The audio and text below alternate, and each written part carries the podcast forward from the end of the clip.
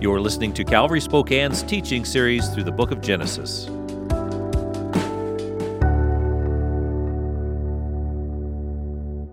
Would you turn with me this evening to Genesis chapter 13 as we continue looking at the story of Abraham and his life of faith and some of the challenges that he faced? And if you don't mind, would you stand with me as we read this chapter together? Genesis chapter 13, we're going to read the chapter in its entirety. It begins this way it says, So Abram went from Egypt to the Negev with his wife and everything he had, and Lot went with him. And Abram had become very wealthy in livestock and in silver and gold. And from the Negev he went from place to place until he came to the place where Bethel and Ai, where his tent had been earlier and where he had first built an altar. And there Abram called on the name of the Lord. Now, Lot, who was moving about with Abram, also had flocks and herds and tents, but the land could not support them while they stayed together for their possessions were so great that they were not able to stay together. And quarreling arose between Abram's herdsmen and the herdsmen of Lot. The Canaanite and the Perizzite were also living in the land at that time. And so Abram said to Lot, Let's not have any quarreling between you and me, or between your herdsmen and mine, for we are brothers. Is not the whole land before you? Let's part company, and if you go to the left, I'll go to the right, and if you go to the right, I'll go to the left. And Lot looked up and saw that the whole plain of the Jordan was well watered, like the garden of God, like the land of Egypt towards Zoar. This was before the Lord destroyed Sodom and Gomorrah. So Lot chose for himself the whole plain of the Jordan and set out towards the east. The two men parted company. And Abram lived in the land of Canaan, while Lot lived among the cities of the plain and pitched his tent near Sodom. And now the men of Sodom were wicked and were sinning greatly against the Lord. And the Lord said to Abram after Lot had parted from him, Lift up your eyes from where you are and look north, east, south, and west. All the land that you see I will give to you and your offspring forever. I will make your offspring like the dust of the earth, so that if anyone could count the dust, then your offspring could be counted. Go walk through the length and breadth of the land, for I am giving it to you. And so Abram moved his tents and went to live near the great trees of Mamre at Hebron, where he built an altar to the Lord. Let's begin with prayer. Father, I ask as we continue our study through this great book of Genesis that you would assist us in not only understanding the story and its context, but we'd understand really also the personal subtext that you have in it for every one of us. I ask God that your Holy Spirit would just speak prophetically to each of us regarding the challenges that we are confronting in our own lives, even now. That, Lord, we might know that your word is a living word that it is a two edged sword that can really speak to the deepest, most secret places of our life. And that you can assure us by that presence, Lord, of your love and your grace and your wisdom and your guiding hand upon our lives, Lord, that we might not feel that we're just wandering, but that we're being led and directed. We pray for that wisdom, that grace, Lord, in Jesus' name. Amen. You may be seated. The story of Abraham obviously is one of faith. I'm, that's not telling you anything you don't already know. But it's a faith that manifests itself not only in decisions and deeds that he had to perform, but we see, really see that faith really kind of focused very specifically on his traveling. He had a very migratory life, if you will, so that the narrative, as we talked about last week, of his life is peppered with action verbs. Things like he went, he traveled, he journeyed, he, he moved on to this place and that place. And so, as we discussed last week, he's referred to as having a nomadic lifestyle. But the idea of being a nomad means you just simply wander from place to place without any real sense of direction or purpose. It's like many people, even in our world today, live in a sense nomadic lives because they're always looking for the answer to life's purpose or fulfillment over the next horizon. They're constantly moving from thing to thing, from relationship to relationship, or in my case, from one new form of technology to another. So that you find that this is kind of a restlessness that is common in people's souls. But in their day, restless people did what uh, Abraham did. You just moved from place to place, looking for that place that would be really the summation of everything that you wanted to experience, what they call in Latin the summum bono, the, the perfect sum of life, of the good life. Yet when we look at his nomadism, it's not like that kind of wandering. There's a kind of a fixed feature to his life that essentially he lived within certain well defined boundaries. That there was a place, in other words, where he knew he was supposed to be, and he discovered by his own mistakes that there were some places he wasn't supposed to be. It's kind of like discovering in yourself where God has gifted you personally that I know when I was early in my Christian life, I could kind of fantasize all these different ways in which God could use me, and every new thing was exciting. You know, you think, well, because I'm learning how to share my faith, maybe God has called me to be a, an evangelist because, you know, Billy Graham isn't going to live forever. And then you realize that he is going to live forever, and you're, you're not that good of an evangelist. And so you began looking for different things. When I first went into ministry, believe it or not, I played music. And the, the, the Church of God has been thankful since the day I quit. You know, there's sometimes you write music and, and, and you start off by saying, you know, this is a song the Lord gave me. And then people say, don't blame that on God. But I realized at some point as I began to find that God was using me to teach the Bible that I really wasn't gifted enough to do both music and the word. I needed to decide where I was going to focus. And as I prayed through it, I realized there are certain areas where God had graced my life. And that's one of the biggest challenges in the Christian life is really kind of discovering where is the grace of God most perfectly expressed in your life because we are a body of believers, and it says that we each have giftings or graces individually divided amongst us so that we're not all the same. We all have a part to play. And as you walk in that grace that God has given you, that blesses everybody else because you're fulfilling part of the entire purpose of the body of Christ and not just simply living singularly within yourself. So, that what I'm basically implying here is that what we find in Abraham's life is he came to that kind of discovery in the same way that you and I do it. It's kind of through the process of elimination. I remember in one ministry I was in, they had, didn't really have any place to fit me in that season, and so they asked me to work in the accounting office.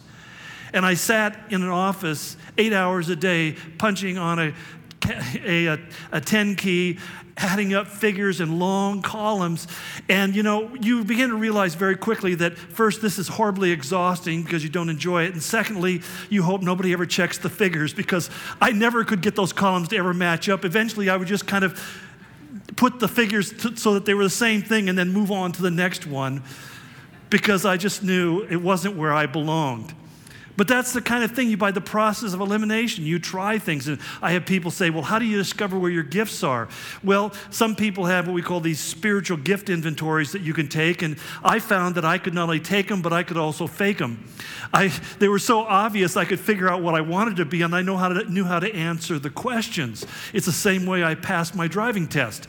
And so, you, have, you, you kind of discover that you can kind of work way in those, in those kind of things, but I found that the real way of discovering where God has gifted you is just simply to start trying things, to start making yourself available. Because as my pastor used to always say, God isn't as interested in your ability as he is in your availability. Are you available to what God has? And in that process, there's kind of an elimination where you realize that that's not an area that I'm really gifted in. But when I do this, I feel the grace of God. And what the grace of God feels like is energy That, you know, it's, it's like teaching the Bible. You never have to prompt me to start talking about it. You just have to prompt me to stop. That's why they have a timer in back. But, you know, like Mark says, I, you know, I'm, I'm teaching off an iPad. I, this is the first time I've done this, and so I hope it doesn't betray me. They even gave me printed notes just in case it failed. But anyway, but the whole system is, he says, he told me, he says, well, it's going to be hard for us to know when you're quitting because whenever you turn your notes over, you always go like this, and we know that you're going to be done in the next 15 minutes. but it's not hard for me to do that because I feel his grace. It's like Eric Liddell said when he, when he would race, that he felt God's pleasure. And when you're doing the thing that God has graced you and you feel his pleasure inside, and it's, there's nothing more pleasurable than feeling the pleasure of God in the area in which He graced you. And that's why there's such amazing diversity because we're all graced in the same thing, same, our different ways. I remember guys saying to me, Are you always this enthusiastic when you teach? And I thought, I don't even know what you're referring to. Am I excited about doing this? Yes, because I realize after many messages, you may not allow me to do it again. So the point is that you take it seriously and you love it and you get energized by it. And what I'm suggesting again is that Abraham came through the process of elimination by making all good choices, but also making bad choices. He began to find what were the boundaries in which he was going to live. And what, what were those defined? For him, they had very specific geographical aspects to them, along with other behavioral aspects. But as we talked about last week in verse 10 of chapter 12, that we read how Abram went down to Egypt to live there for a while because there was a famine in the land. And I refer to this as a diversion, a really a step of unbelief. Because later on in verse 12, we read tonight that Abram lived in the land of Canaan. God had called him to go to Canaan, to live in Canaan, and stay in Canaan. And I think, as we saw last week, that his going into Egypt was not an act of faith, but rather a response to fear, which produced unbelief. And unbelief always leads to human energy trying to figure out how to make things work. So that the reason why God wanted him in Canaan, because that was the place that God had promised to him. And not just to him, but to his heirs forever, as far as worldly time con- continues. His heirs have been granted that piece of real estate, and that's the reason why they're even there today. But keep in mind that even though this was the right choice, it wasn't the most comfortable choice for him to make because, as the writer of Hebrews later on says in chapter 11, verse 9, he said, uh, he was like a stranger in a foreign country. So, I mean, this is a dynamic. God has promised that his heirs will live in the land of Canaan, and yet the entire time he is there, he's like a stranger living in somebody else's property. And so, as a, as a consequence, he had to deal with the discomfort of being placed in a situation where he felt constantly displaced. Now, I say that because so many times people get obsessed with being comfortable in their current situation. And we often make decisions saying, Well, I'm not comfortable with the way things are right now, so it must be God's will for me to move on. And I would just suggest to you that being comfortable is a really wonderful thing, but being under, uncomfortable doesn't necessarily mean you're not where you're supposed to be. Because what we have to understand is that Abraham had to deal with two dynamics that he couldn't control. That God had given to him a land that was already occupied by other people. It says the Canaanites were also living at the land in the time at that time. So he had other people who were occupying territory that he know was promised to him and his heirs in the future. And secondly, later on we'll find that God tells him, you can take it after 430 years. He says four generations will pass. So, from the time that Abram comes into the land until finally his heirs inhabit the land of Canaan is a period of 430 years. And at that time, God says, You'll know it's the right time because He said, The sins of the Amorites will have reached its full measure. It's interesting because that, that sin refers to literally the word that's used there in the original means a, a fervent perversity and depravity and iniquity. In other words, it'll reach such a level that there will be no more evil for them to explore. Now, I know that sounds strange to us because most of us, hopefully, are so uh, repelled by evil in our own lives and the world around us that we can't imagine what would be to be totally immersed in a kind of evil that pervades everything. The kind of evil that God destroyed the earth through the flood because of, because he said man's constant thinking was wicked and evil and depraved. And yet God said Canaan will become like that. The people living there will become like that. Now, although in his time that iniquity hadn't reached what he calls his full measure, it was easy for him to see by looking around him where this was going. In fact, it says in verse 13 of our reading tonight the men of Sodom were unusually wicked and were flagrantly sinning against the Lord. That's kind of my emendation, but basically that they're unusually wicked. I mean, it was a kind of level of wickedness that he hadn't have thought of. I, I wonder sometimes how young people deal with the world that we live in today because Today, I, I, find that kids, even in grammar school, are aware of sinful behavior that I didn't even know existed when I was in college. And you just begin to realize how in the world do they, they deal with that? And the sad thing is, they kind of become immune to it. They don't be, they're not shocked. In fact, they're beginning to be uh, uh, conditioned to accept it as being normal. In fact, the state of California has just passed a, a law that requires children to be taught these things as normal alternatives to their lifestyle and gender and sexual preferences, preferences beginning in grade school. So we, we find it's a very different world, but yet, what that's going to do, the earlier you start down that pathway, the further you have the opportunity to go in the development of those sinful behaviors. Today, this region that we find that Lot settles in looks a lot more like the surface of the moon than it does someplace you'd want to live. Uh, in fact, when it's referred to as the Garden of God, having been to this area many times, it's a little hard for me to even imagine how it could have been a verdant uh, green area with crops and fields and flocks and so forth. It, it's basically a pretty lifeless place because it's so incredibly dry. There's so little moisture that ever comes to the ground. Every time it rains or snows, sometimes it snows in the Dead Sea, the next morning it's covered with wildflowers because they blossom immediately, but then they wither and die away. And it may be another 10 years before they get another rainfall. So it's kind of an unusual experience to see this carpet of, of flowers that can rise up. But according to archaeologists, 4,000 years ago, this was a verdant area. In fact, even though today very little habitation exists on the Dead Sea, I mean, I would doubt that that region has more, more than a, a thousand or more people living in various little settlements around there. But we're told that there was an extremely large population. And we know that because of the discovery of an estimated 20,000 tombs that they said held the bodies of approximately a half a million people. I mean, it's incomprehensible to my mind, yet these holes that we find are underground tombs that they would dig in the ground and they would bury their dead are literally filled with the remains of million, half a million people at least, three million pieces of pottery that were placed there as offerings to the dead relatives. So, how was this life possible? Well, there's a thing the Arab term is a wadi, and what a wadi is are seasonal rivers that when it rains in the mountains, the water gathers very quickly because the soil is so difficult. In fact, just a, a, month ago, there were 12 Israeli school children who were killed in a flash flood in this area.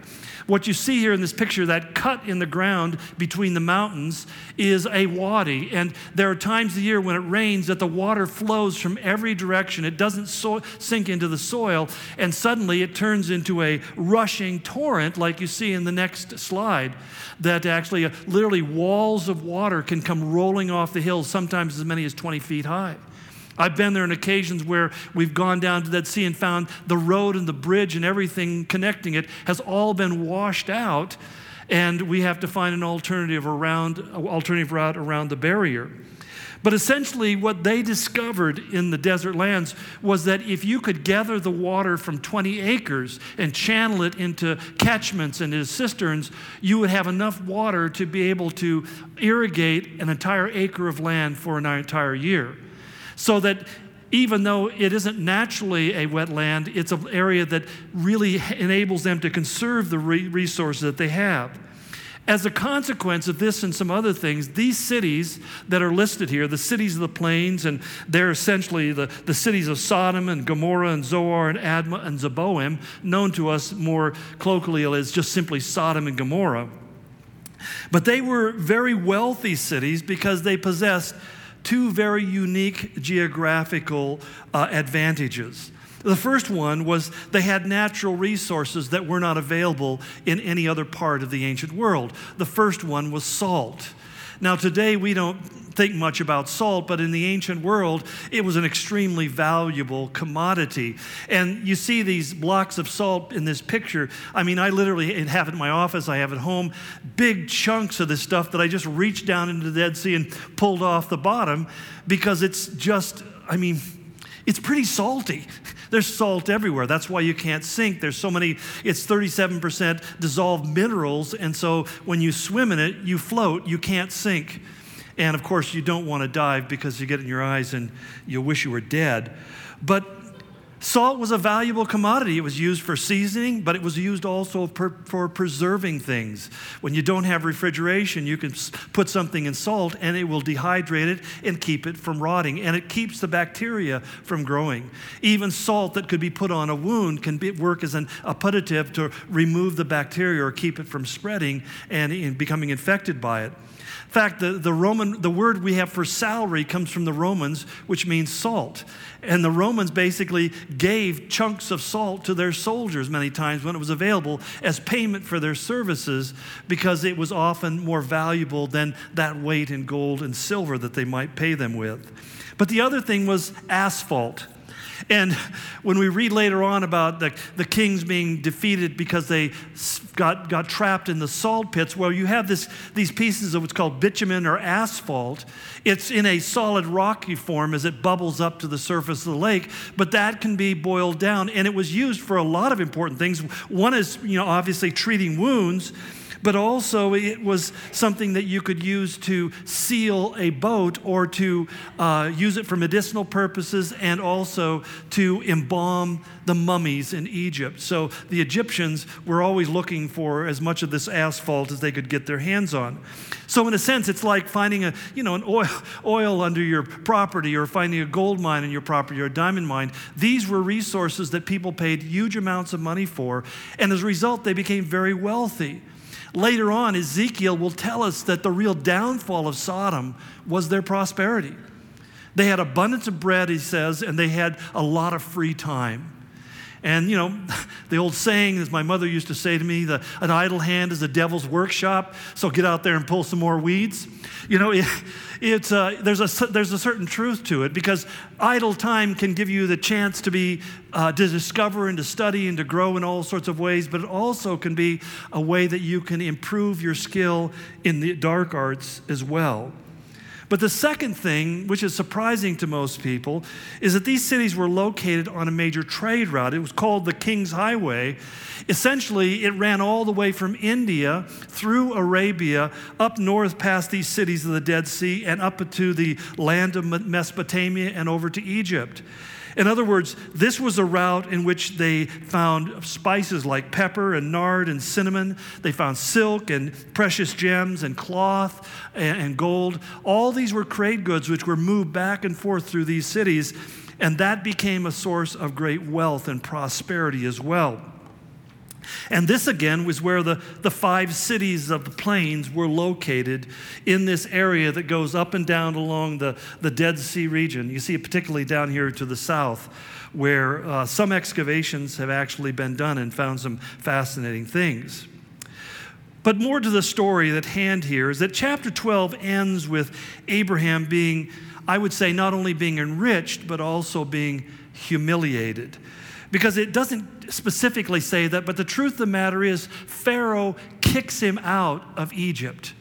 You know, and, and it may be hard for us to think about, but this fact is that his, the incident with Sarai, his wife, uh, was uh, really a, a very uh, a thing that really caused a conflict between Abraham, and he's really evicted from the land of Egypt as a consequence. But it's also interesting that the ancient historian Flavius Josephus tells us that the effect that Abraham and the source of his great riches wasn't simply the taking of his wife and his sister, half sister, as Pharaoh's wife, but it was what he brought and delivered to the Egyptians. In fact, he writes the following that Abram communicated to them arithmetic and delivered to them the science of astronomy. For before Abram came into Egypt, they were unacquainted with these parts of learning, for the science that came from the Chaldeans into Egypt. What we know through archaeological studies is the land of Mesopotamia, Ur of the Chaldees, is where written language began we know that that's where the early studies of mathematics and science, and we find, have a lot of uh, material evidence to support the fact that they were very astute and very learned and very informed. It's interesting because there's an interesting coincidence in history that the historians tell us at the time that Abraham goes there, there's a quote, a new burst of astronomical and mathematical knowledge. And one of the places it shows up is that the earliest pyramids we know about, dating back to about 4000 BC, were really amazing structures, but they weren't very square or aligned properly.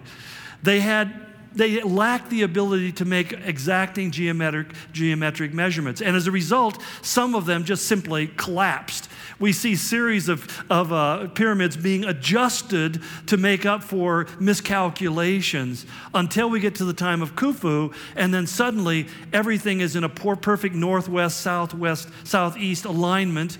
The angles are perfect, and so forth. And it's something that happens rather ra- rapidly and uh, without really kind of underlying evidence. So that Joseph, uh, Josephus, who had no way of knowing about Ur, speaks about Abram being the one who brought that knowledge and that information to the Egyptians. So it's kind of an interesting uh, parallel. That may, in fact, have been the source of his great wealth and his prosperity. Yet, having said that, I, I believe that Abram's foray into Egypt was, as I stated before, an act of fear and unbelief and not one of faith. And I think it's evidenced by his own choices and behavior while we're there. In fact, I think the text literally emphasizes that when it goes from again chapter 12 verse 10 where it says Abram went down to Egypt and then chapter 13 opens Abram went up from Egypt. And in fact, when he goes when he leaves Egypt, he begins to do things that he had done before but had failed to do when he was in Egypt. It said he went on his journeys to the place where his tent had been at the beginning, to the place of the altar, and he began to worship God once again. So Abram goes to Egypt, he builds no altars. He isn't journeying, he settles into the land until he's forcibly kicked out. You know, there are times in our life where we end up being evicted from something and we think that's the end of the world. We lose a job, uh, we, we find ourselves on the outside of some situation, and we kind of go in in a panic. And one of the things that I've learned is there's always a reason for every season in your life. It may not be reasonable to you from your intellectual perspective or your own reasoning, but God always has a reason for the season that you're in right now. Now, my preference is that every season be a bountiful, joyful, fruitful, fun season in my life. I think having fun is the cat's meow. Uh, you know, that's, that's especially if, if you're eating a cat fillet. But it's, I, I, I love those good seasons, and I, I know I'm unique in that because I know you guys love suffering. And I, I respect that. But I just want to let you know, I really love being in those good seasons. And it's easy to sit back and say, well, Isn't God good and isn't He wonderful? But in those seasons where Abraham is being humiliated and then being evicted out of the land because he's acted like a jerk, to be quite honest, a jerk to his wife, a jerk to Pharaoh, put other people in peril by his decisions and brought harm to them. I mean, there's nothing commendable about Abraham being in Egypt. And yet he comes out of that, and what does he do? It says he goes back to do the things that he did in the beginning. Sometimes what we need to do is remember from where we came. You know, when we get saved, we're all excited about Jesus, and that's all we can talk about. We want to read our Bibles, we want to go to church, we want to hang out with other Christians. And, you know, we just love this kind of experience of being part of the body of Christ and are anxious for what God has next. And then we go through some hard times. We go through trials. We discover that other Christians are still people, even though they're saved. They didn't become angelic impersonators after their conversion.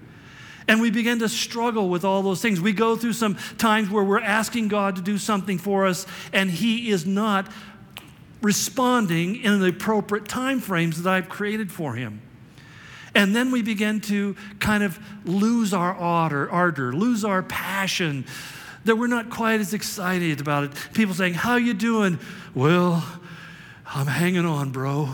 Nobody knows the troubles. And we go into this kind of mode of feeling tremendously sorry for ourselves because we have a season that's not fun. I've learned that anything God does to humble me helps me. And anything God ever does to hurt me heals me. And it's the most counterintuitive thing to say to somebody. I'm just telling you, that's the reality. There's always a reason for whatever season God has in you right now. So, on one hand, we look at Abraham. Was it God's perfect will for him to go into Egypt? I don't think so. I believe that God wanted to show him that he could still take care of him, even though the whole land was going through a time of desperation and famine. But God has a permissive will as well, we often say, that he permits us to do it. How else do I learn obedience by without having gone through seasons of disobedience? John Calvin put it very simply. He said, Sin is its own reward. And when you disobey God, you find out soon enough how that works out and why that's not a good idea. And it's that experience, the pain of having rebelled against or disobeyed or disregarded God, however, whatever degree to which is your guilt and shame. But when you go through that, you come out of it on the other side and said, you know, I want to just go back and renew my faith. I want to go back to where I once was. And that's why in the Revelation, Jesus says to one of the churches, Remember from where you have fallen. Remember where you once were and when you were excited about walking with God and you lost sight of the pattern. And that's why I think when we see Abraham in chapter 13, he's a changed man from the man we ran into in chapter 12. The sum effect was that he had learned an invaluable lesson.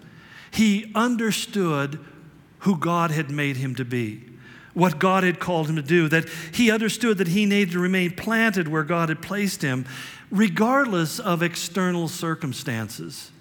Because I guarantee you, when you put your hand to the plow, Jesus said, Don't look back.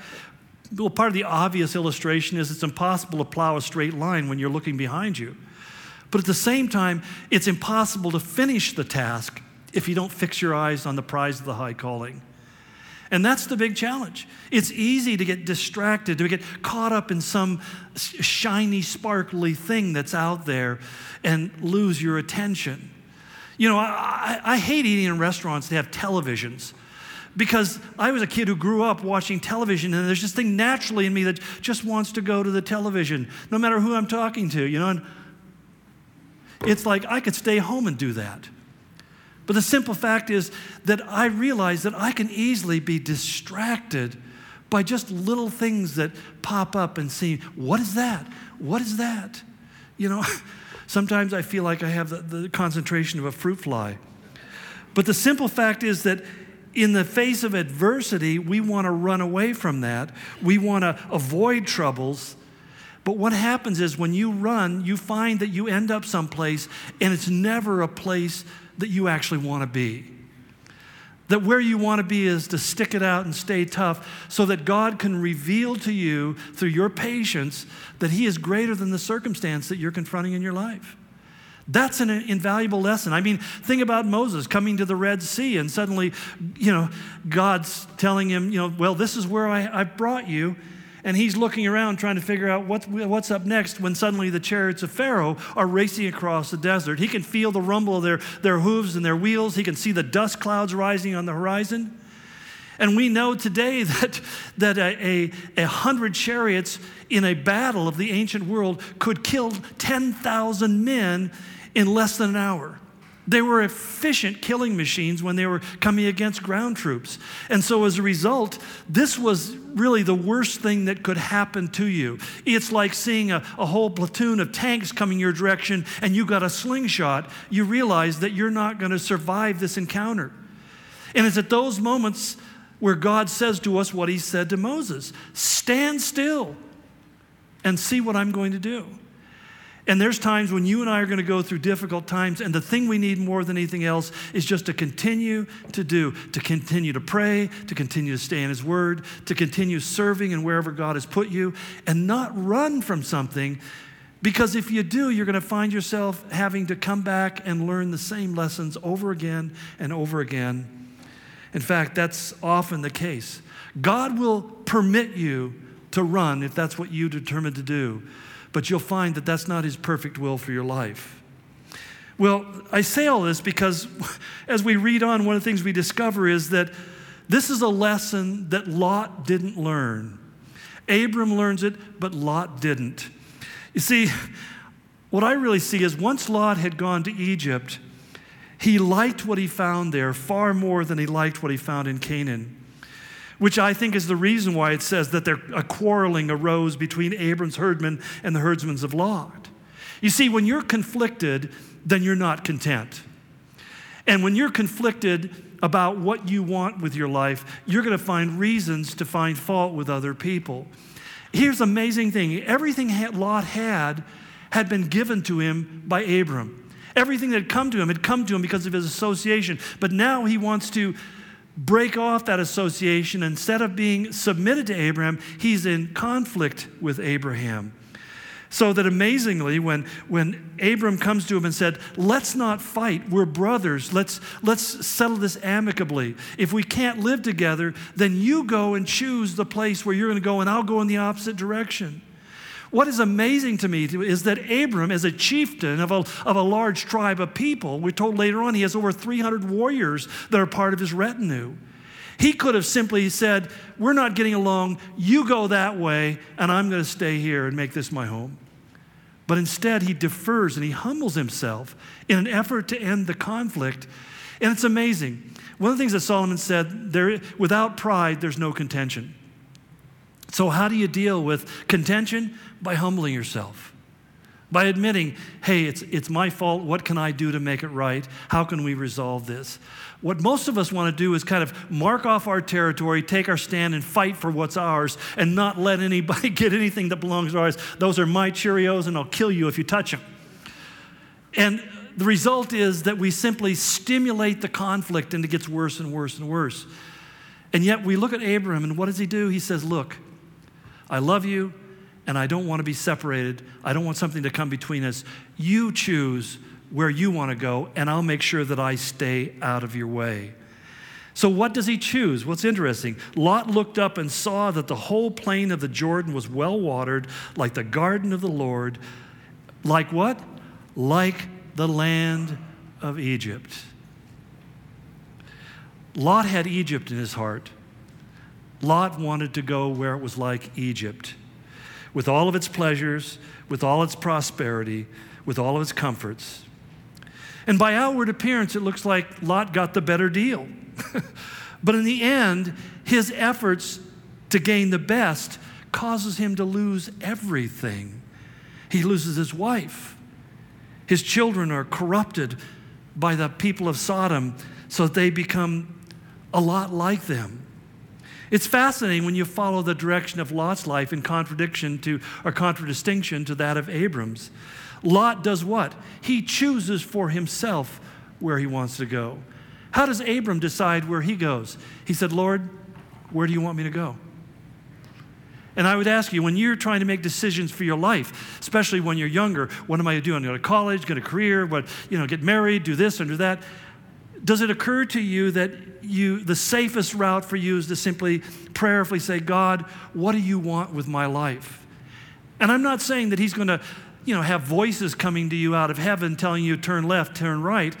I went through that phase in my Christian life and almost lost my mind. I'd come to a stop sign and say, okay, God, should I go this way or that way? And I'd wait there, you know. After half a dozen lights, I finally decided I better go someplace. So he doesn't necessarily give you, but you know by faith that you're going to end up where he wants you to be because he's going to lead and direct. He's going to open some doors, he's going to close other doors. Because the heart attitude that God wants from us is simply saying, God, you're the one who has a will for my life. You're the one who has chosen me for you. Don't let me fall into the trap of trying to make my choices based upon my limited perspective. I mean, think about it. How much do you know about the future? Oh, you can tell me, well, I predict this and I predict that. I mean, watch the news channels. got guys on there pundits predicting stuff 24 7. I mean, it was guaranteed that Trump was going to lose the election, remember? Some of the biggest brains with the biggest computers had it all figured out, and that was certainly a surprise. I was in a hotel in Amsterdam, woke up and went to bed that night saying, Well, Hillary obviously won the election. Woke up the next morning and thought I was still asleep. And everybody's, you know, on CNN, we're all crying. I thought, What's going on here? The simple fact is, you and I have little ability to predict what the future is going to be. It's almost always a surprise, the unforeseen, the unexpected. We act as if, like, we actually knew it. That's why I like these economists who write books on how to avoid the next crash. Where were they were before the crash when I needed it? And they're rarely ever correct. The simple fact is, we know little about the future. And God says, So you want to trust yourself to guide your life where it should be? Why not turn to the God of the universe who is the Alpha and the Omega, the beginning and the end, who was there in the beginning, who's going to be at the end, and who is drawing all human history towards his own ends and desires? Let him be the one who sets the path for your life. And when you do that, you end up like Abraham, not like Lot. Because what happens a lot? Listen to the projection, proje- progression here. He pitched his tent near Sodom. Even though he knew that the men of Sodom were extremely wicked and flagrantly sinning against the Lord, he pitched his tent near Sodom. And that's sometimes what we do. Well, I'm not going to live there. I'm not going to become part of it. I'm just going to live on the outskirts and, you know, just so I can control my environment because I know that's bad stuff in there. And we're not told when it happened, but you get to chapter 19 and we find out later on, Lot was sitting in the gateway of the city. That means he was one of the city leaders of Sodom. Now, he's first he lives on the outskirts of town, now he's on the city council. And they go, he invites the angels that come to destroy the city. It says they entered into his house. He's not living in a tent. He's not, no longer a nomad. He's no longer on a journey for God. He now has settled down in Sodom and adopted their lifestyle with some reservations. You know? So Warren Wiersbe put it really simply. He says, Lot looked towards Sodom, he moved towards Sodom, and before long he was living in Sodom. And I'm telling you, that's what happens to you and me. We, we make this decision that, well, we're not going to really, we're just going to engage the world, but we're not going to become part of the world. And over time, we just get kind of sucked into the world and become like them without any distinction. I just wonder how many of us, even here tonight, are making life decisions the same way that Lot did. We look to the world around us rather than to Christ, and uh, we, we think the world can help us. We may not live in the world, but we live near enough to it to enjoy all of its pleasures and its benefits. But one day we discover that we've become part of the very thing that we say that we hate. And oftentimes, we don't even realize the mistake we've made until our families have become consumed by it as well. You know, again, what was Abram's response? It says, The Lord said to Abram, after Lot had parted from him, Lift up your eyes where you are and look north and east and south and west. All the land that you see, I will give to you and your offspring forever. And I will make your offspring like the dust of the earth, so that if anyone could count the dust, then your offspring could be counted. You know what was another distinction between Abram and Lot? Lot had kids, Abram didn't. But God says to Abram, I'm going to make your kids, your family so huge, it would be like trying to count the dust. And that must have sounded like, you know, I mean, sure, if, if he shared that with Lot, I'm sure that, that uh, Lot would have said, well, that's never going to happen. I've seen you, I've seen Sarah, that chances are not good here. The math doesn't work. And yet, because Abram walked with God, God led him away from the easy life to the fields of Hebron, a much humbler place. That God pro- promised Abram that he would have so many children that they couldn't be counted. Lot, in the, on the other hand, lost all of his possessions. He lost his position. He lost his posterity. That his descendants that live after him become the Moabites and the Ammonites, who were the, the consequence of incest between himself and his own children. And we find that even unto the same day that Ezekiel said, they nurtured an ancient hostility, a hatred for the people of God because of the blessing that rests upon them. And they hate them because God blesses them. And that blessing becomes a repudiation of their own life. So here's the, the, the wrap up. Who are you following here, Mark? Okay. here's the wrap up. Who is it that you're following? Are you following Lot or are you following Abram? I was thinking about the Jesus' parable of the sower. It always challenges me. And there are four different kinds of seeds. He talks about seed that falls on, uh, on, the, on the rocks and the birds snatch them away and never gets rooted. And he says that's the word of God. Never has a chance to really get into people's hearts. I mean, they hear the gospel, but they never hear it. And then there's those who he said that fall on, on ground where there's a little bit of soil and they start to sprout up. But then when hardships come, they fall away. And I think these first two describe a lot of people who have kind of glancing encounters with Christianity. They may even try it for a short time, but then they walk away when it becomes difficult and hard. The last two, he says, are seed that falls in good ground, but have two completely different consequences. The, the fourth one, it's good ground that grows up and produces fruit. He said 30, 60, 100 fold. In, in biblical times, if you got seven times an increase from the seed you planted, you had a successful harvest. 30, 60, or 100 fold was considered to be a massive windfall for any farmer. But it's that third one that I really often look at and ask myself to evaluate in my own life.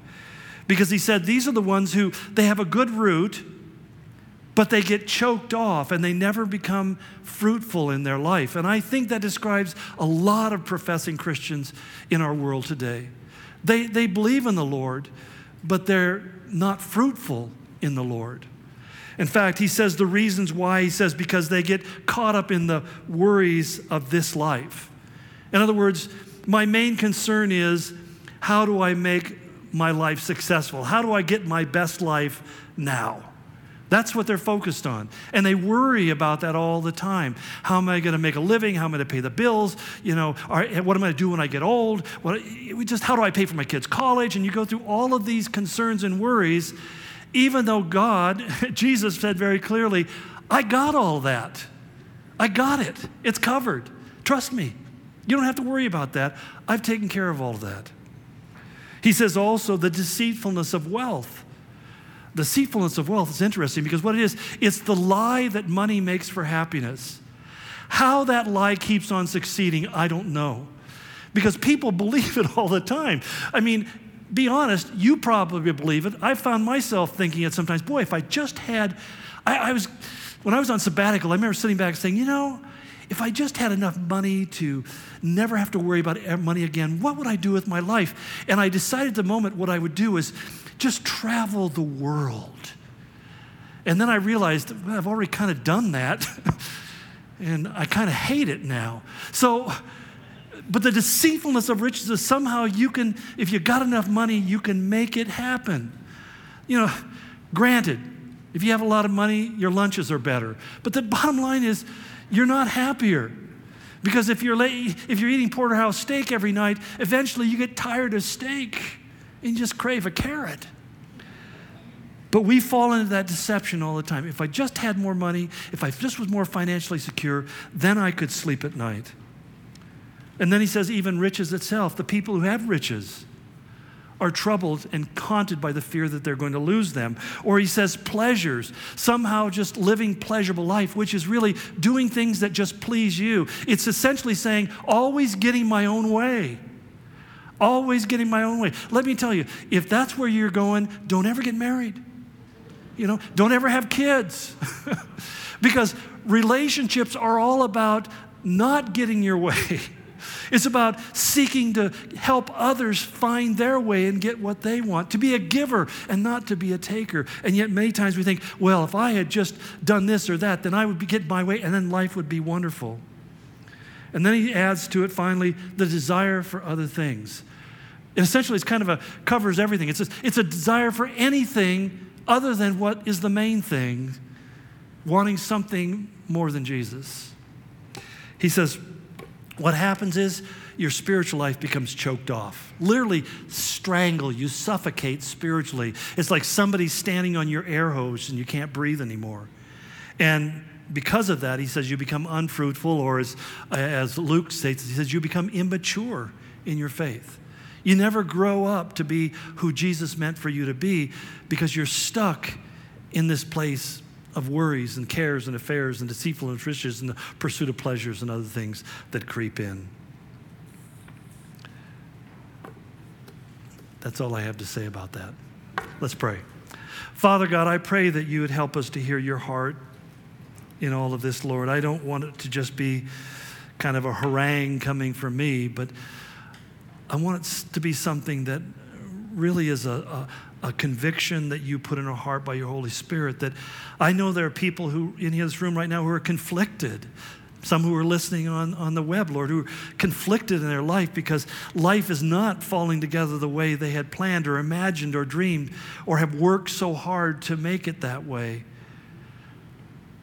And I pray, God, that we could just step back and realize there's a reason for this season that they're in right now and they need to seek you for that reason. That it may be, God, that you just want us to go back to the beginning, to be, go back and, and rebuild that altar that's fallen down and begin to worship you, and to make you the main thing in our life, God.